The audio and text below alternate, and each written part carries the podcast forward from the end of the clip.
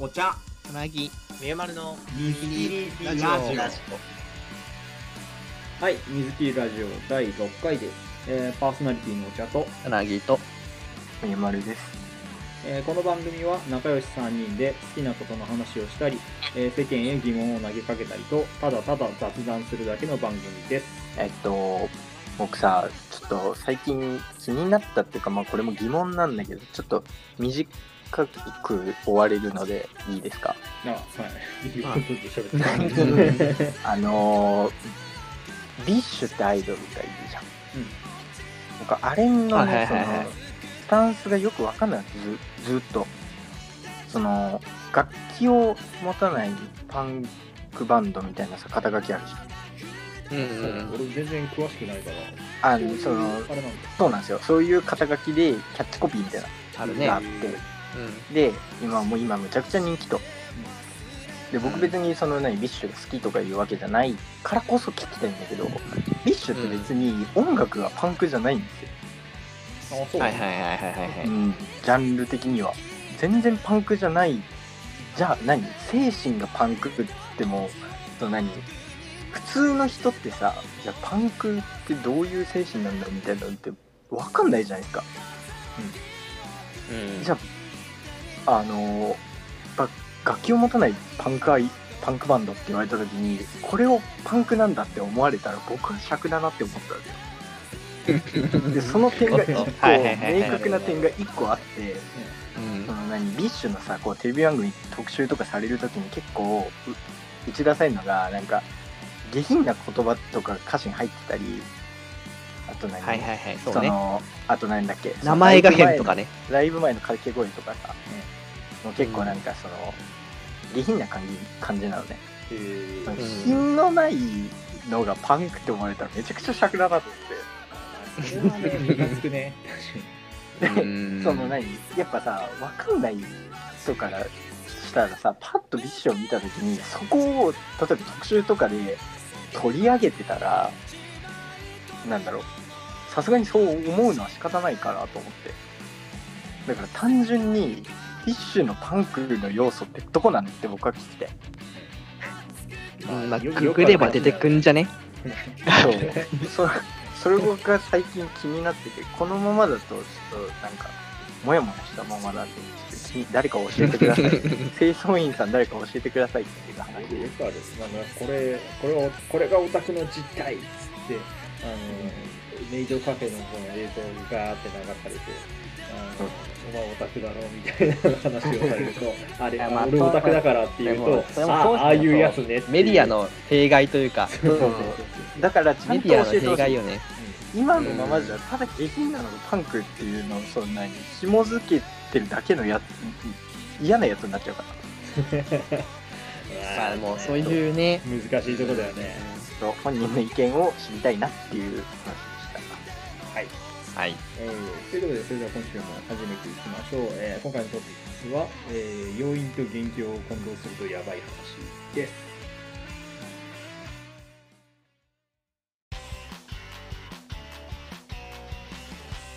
水切りラジオはい。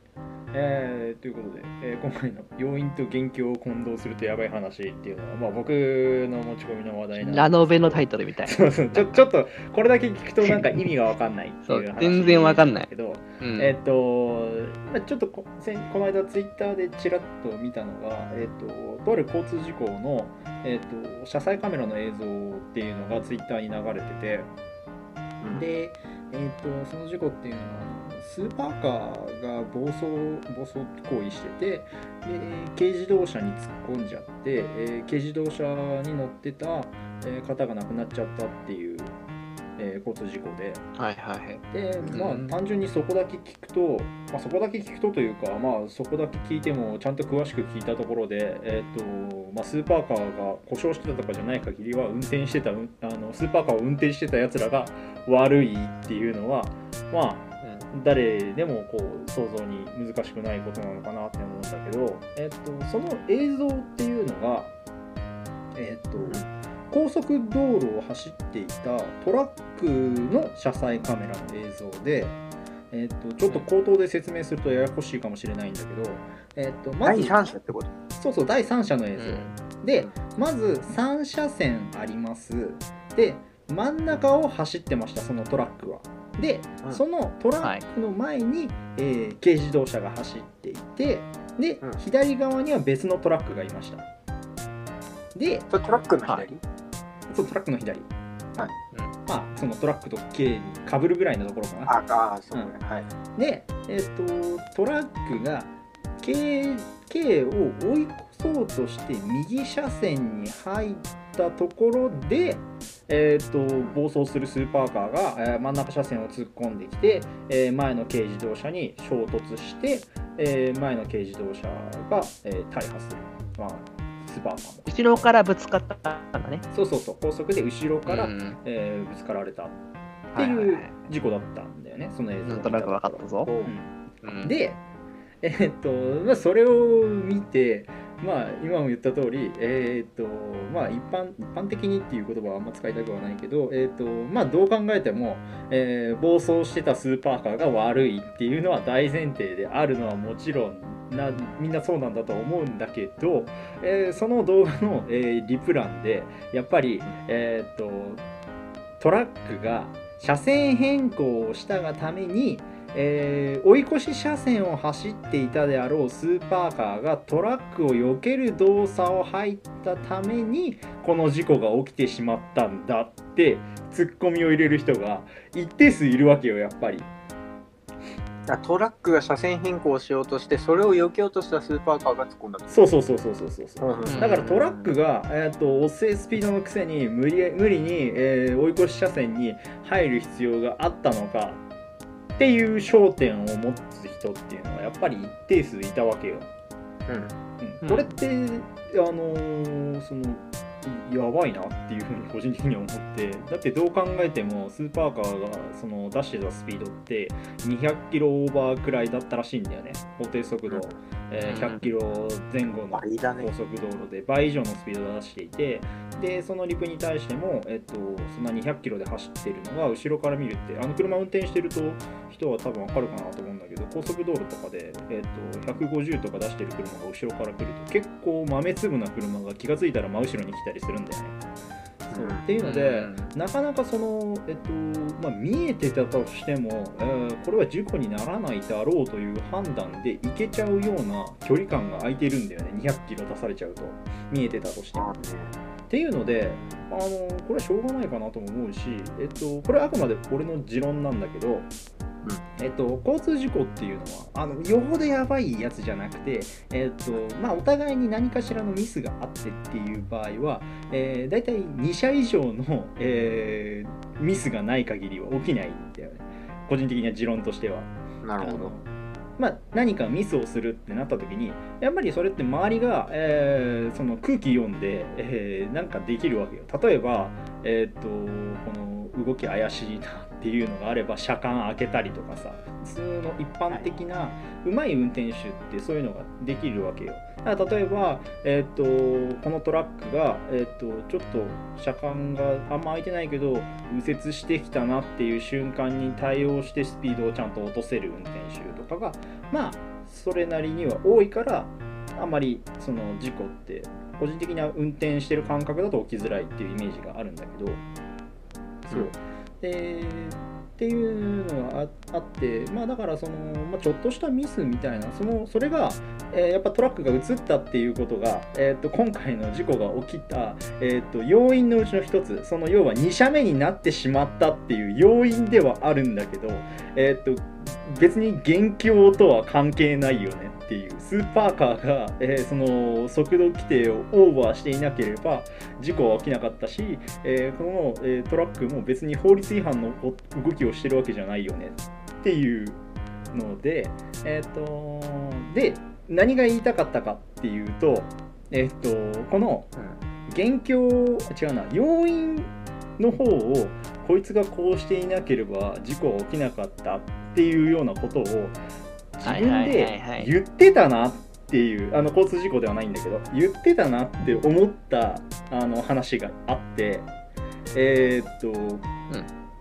中学校のいじめアンケートで、担任の先生がえー、といじめはいじめられる側にも原因があると思いますか？はいいいえみたいなので、えー、と個人的な、えーあれあの思いとしては、えーいじめはいじめられる側にも、えー、と要因はあるっていうので、えーずっと中学校の頃は言ってて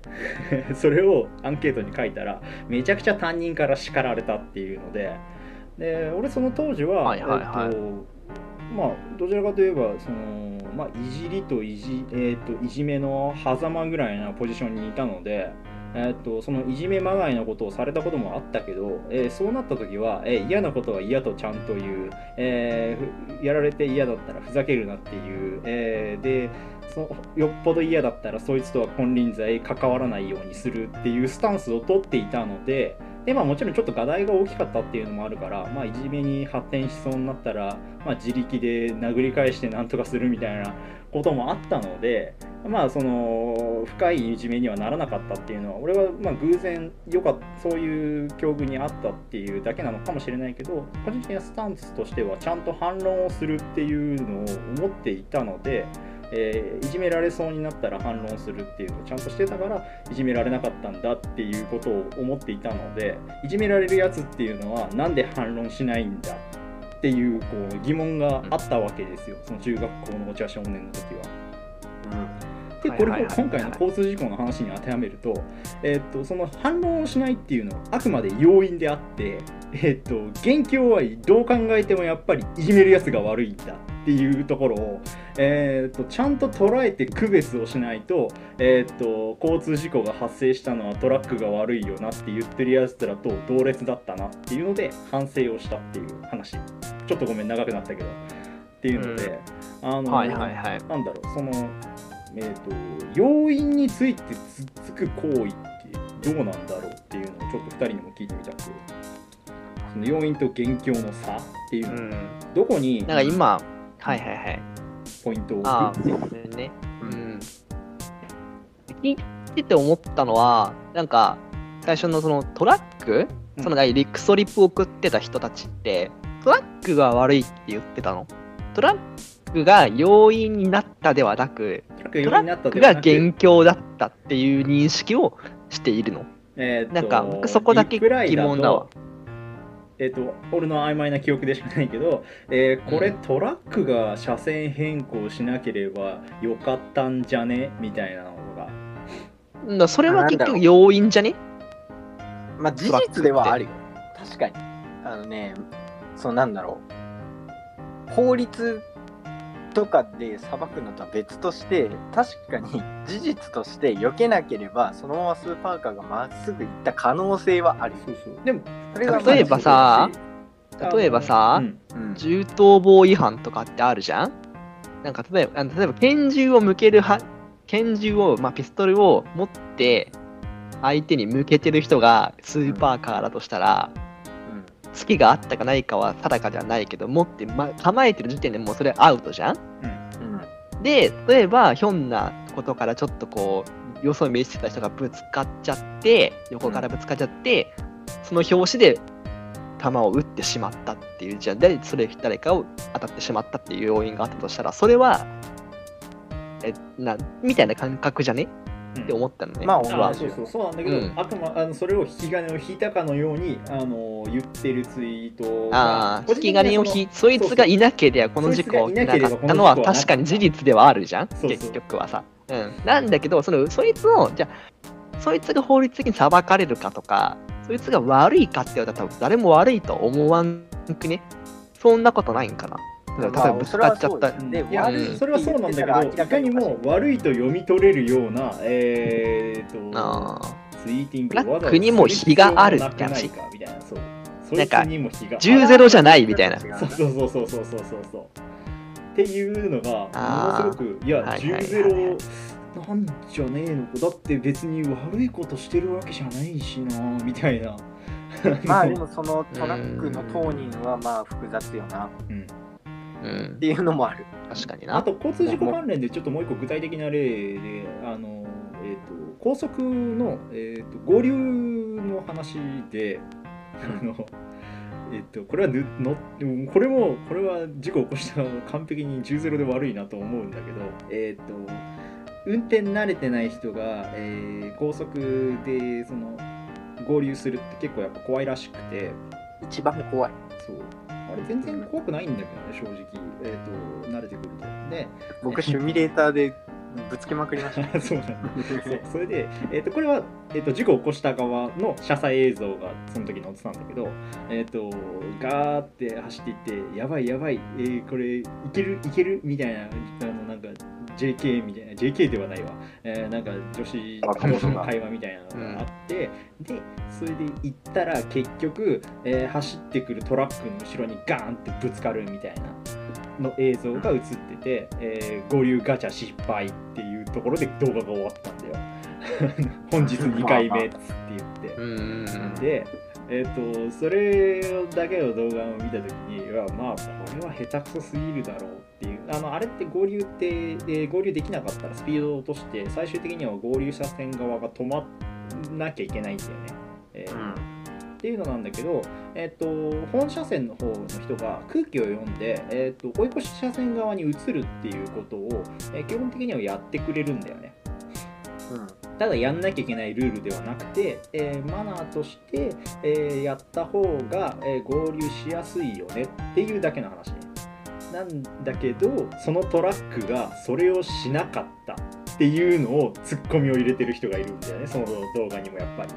えートラックが、えー追い越し車線側に車線変更をしなかったからこの事故が起きたっ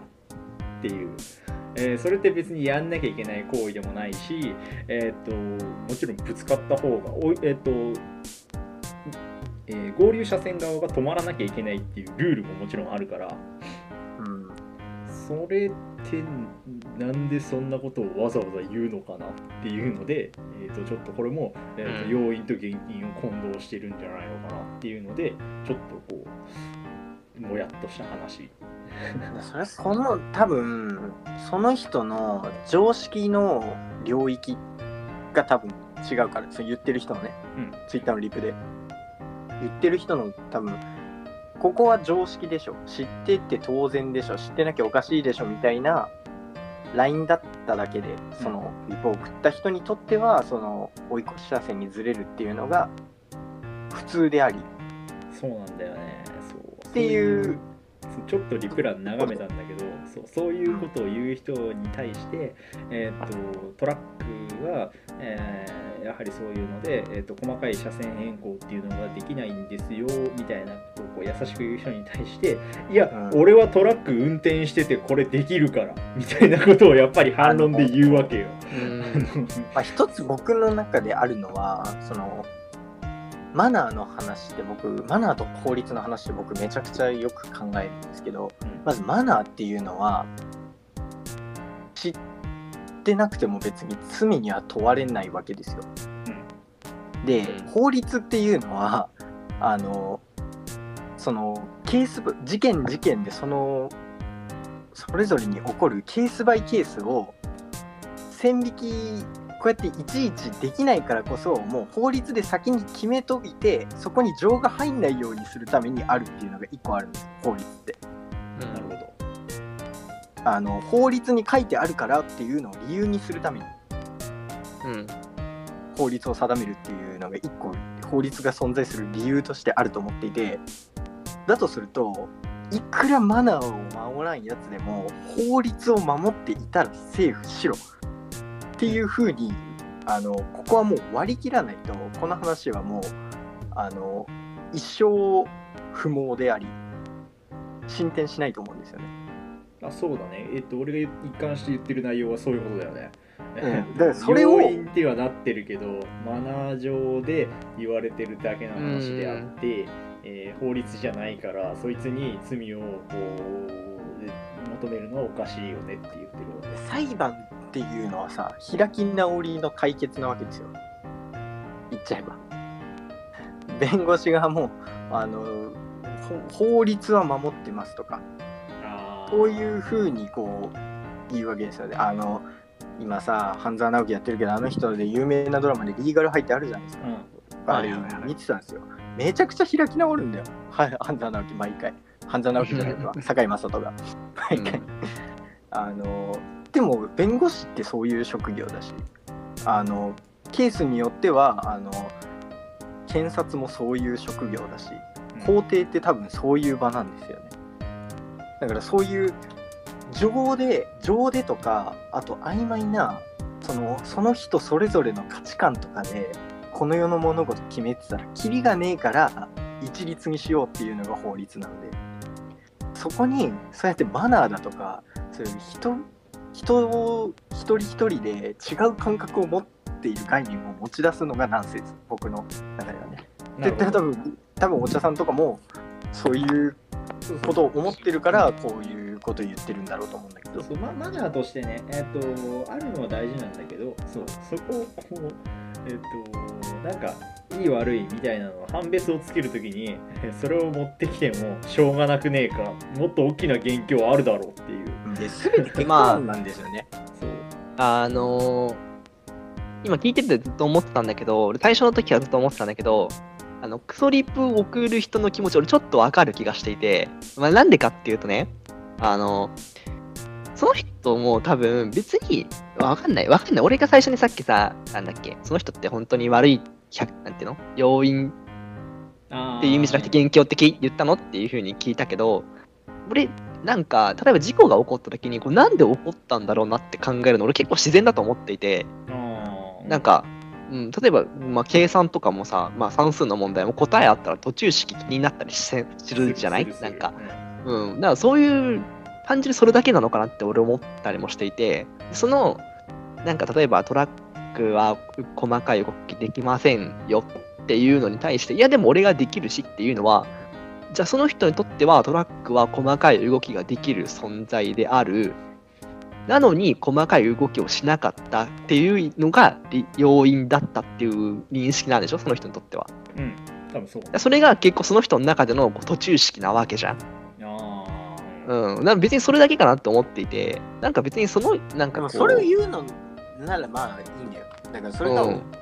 悪いっていうかそうそう、悪悪いとまで言ってたらら、もちろん違うけど、別に要因を求めることというか、その結果に対してどう、なんでそうなったかっていうのを考えた結果、考えたら、まあトラックなんじゃね？って思ったってだけの話かなって僕は思ってるんだけど、ずっと。そういうことではない。事件のその順序を紐解く上で、えーこういう事象があってこういう事象があってこういうことがあったからこの事件が起きたこの事故が起きたっていう手順を紐解く上で、えーこのトラックのこの動きが一個のえーっとそのトまあ、リその要因、ガーになったんだよ、うんトリガーになって、そうだ、それこそ引き金を引く要因になったっていう要因というか、まあ、まあ、印象というか、物体でも。うんうん、うん。でもいいけど、接触したものとしては、まあ、理由をつけるとしたらそれになるというだけの話ではないんですかね、でもまあと思と思っている。じゃあそれに対してリプを送るかっつったら僕は送んない、まあ、それは送らないよ。送る気持ちがわかる。よ。うん。理由も一個あってその送んない理由っていうのはそのね当事者以外にあのー分かるこ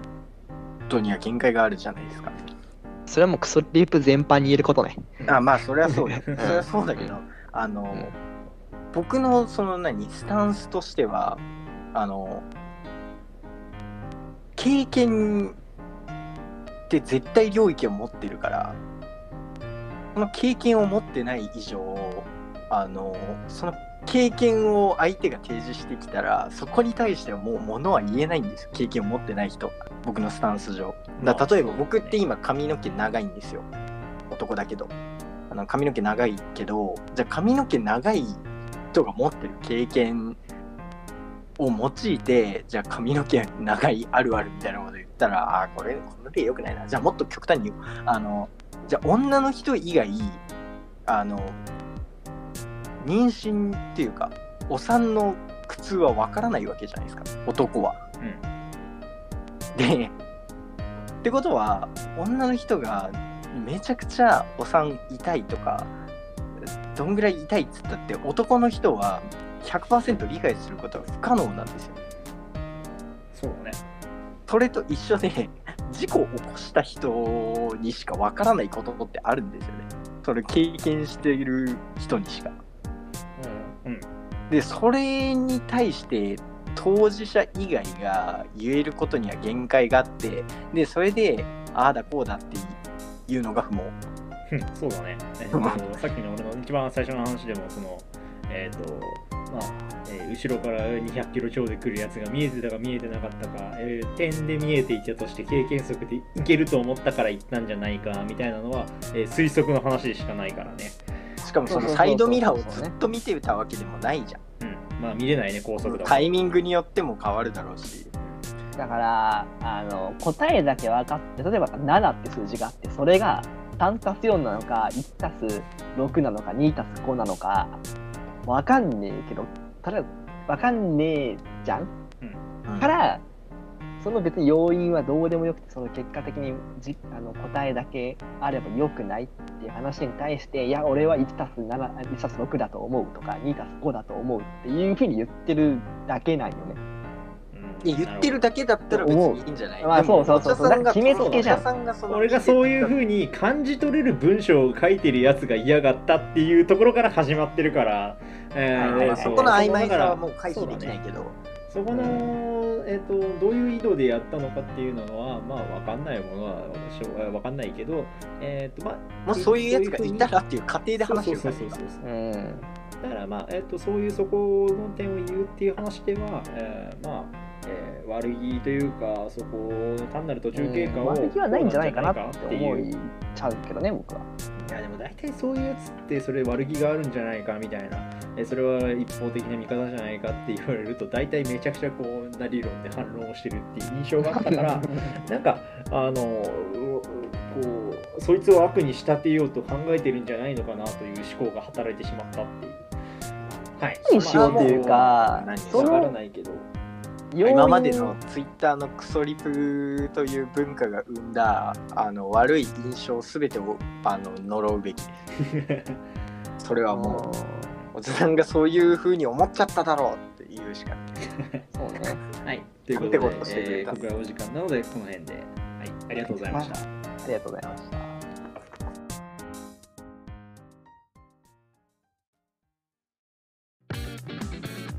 ミキリラジオ。ラジオ。君が信じてくれるならどんな夢でも未来から消えることのない小さな希望を歌うんだ。はい、えー、水切りラジオ第6回でした、えーこの番組ではリスナーさんからのお便りをお待ちしております、えー番組へのご意見ご感想僕たち3人に話してほしい話題やお悩み相談など大募集しております、えーこの動画へのコメントもしくは水切りラジオの Twitter へのリプライや DM にてお寄せください、えーまたオープニングエンディングは僕の友達のバンドハイドロックスさんからお借りしているのでぜひそちらもチェックしてみてください。はい。ソーリープッターをただぶん殴っただけの。そう言いますか、やっぱ言い方って大事だねっていう、まあねでそもの要は、どこにいいかわからない相手に投げかけてるわけだからね、ツイッターで。まあ、基本的にそのリプライだったら、まあ、その前の人について言ってはいるんだろうけど、えー受け取る相手の、見てる人の見方によって全然変わっちゃうんだなっていう。まあ、僕は、ソーリープが来ないような隙を一つも与えないツイートをしたいね。うんそれはもう日々思ってるよね、うん、リそうしていきたいね。うん一つの隙も与えない。まあ、あとは、まあ、これはまたちょっと別の機会に喋りたいかなと思うけど、あのツイッターで言う意見の不毛さね。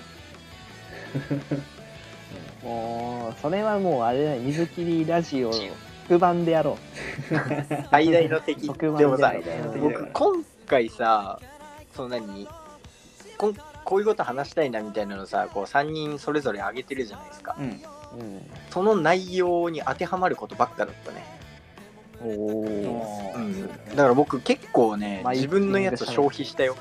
今回も。だから消費してんのが多い。前回もその前もとか。やっぱり全部一つなんですよ。もう考え方という枠組みではね。結局こう、あ、この話だったらこの話も持っていけるみたいなね。なんかまあよこよ要は根本に持ってるものは3人似てる似通ってんだなやっぱりっていう、どうなんですかね。そうなんですかねどうなん。です僕かね。たまに遅刻しちゃうけどね。前回の話をはいということで、えーお相手はお茶と、同じとえー、丸でした。えーそれではまた。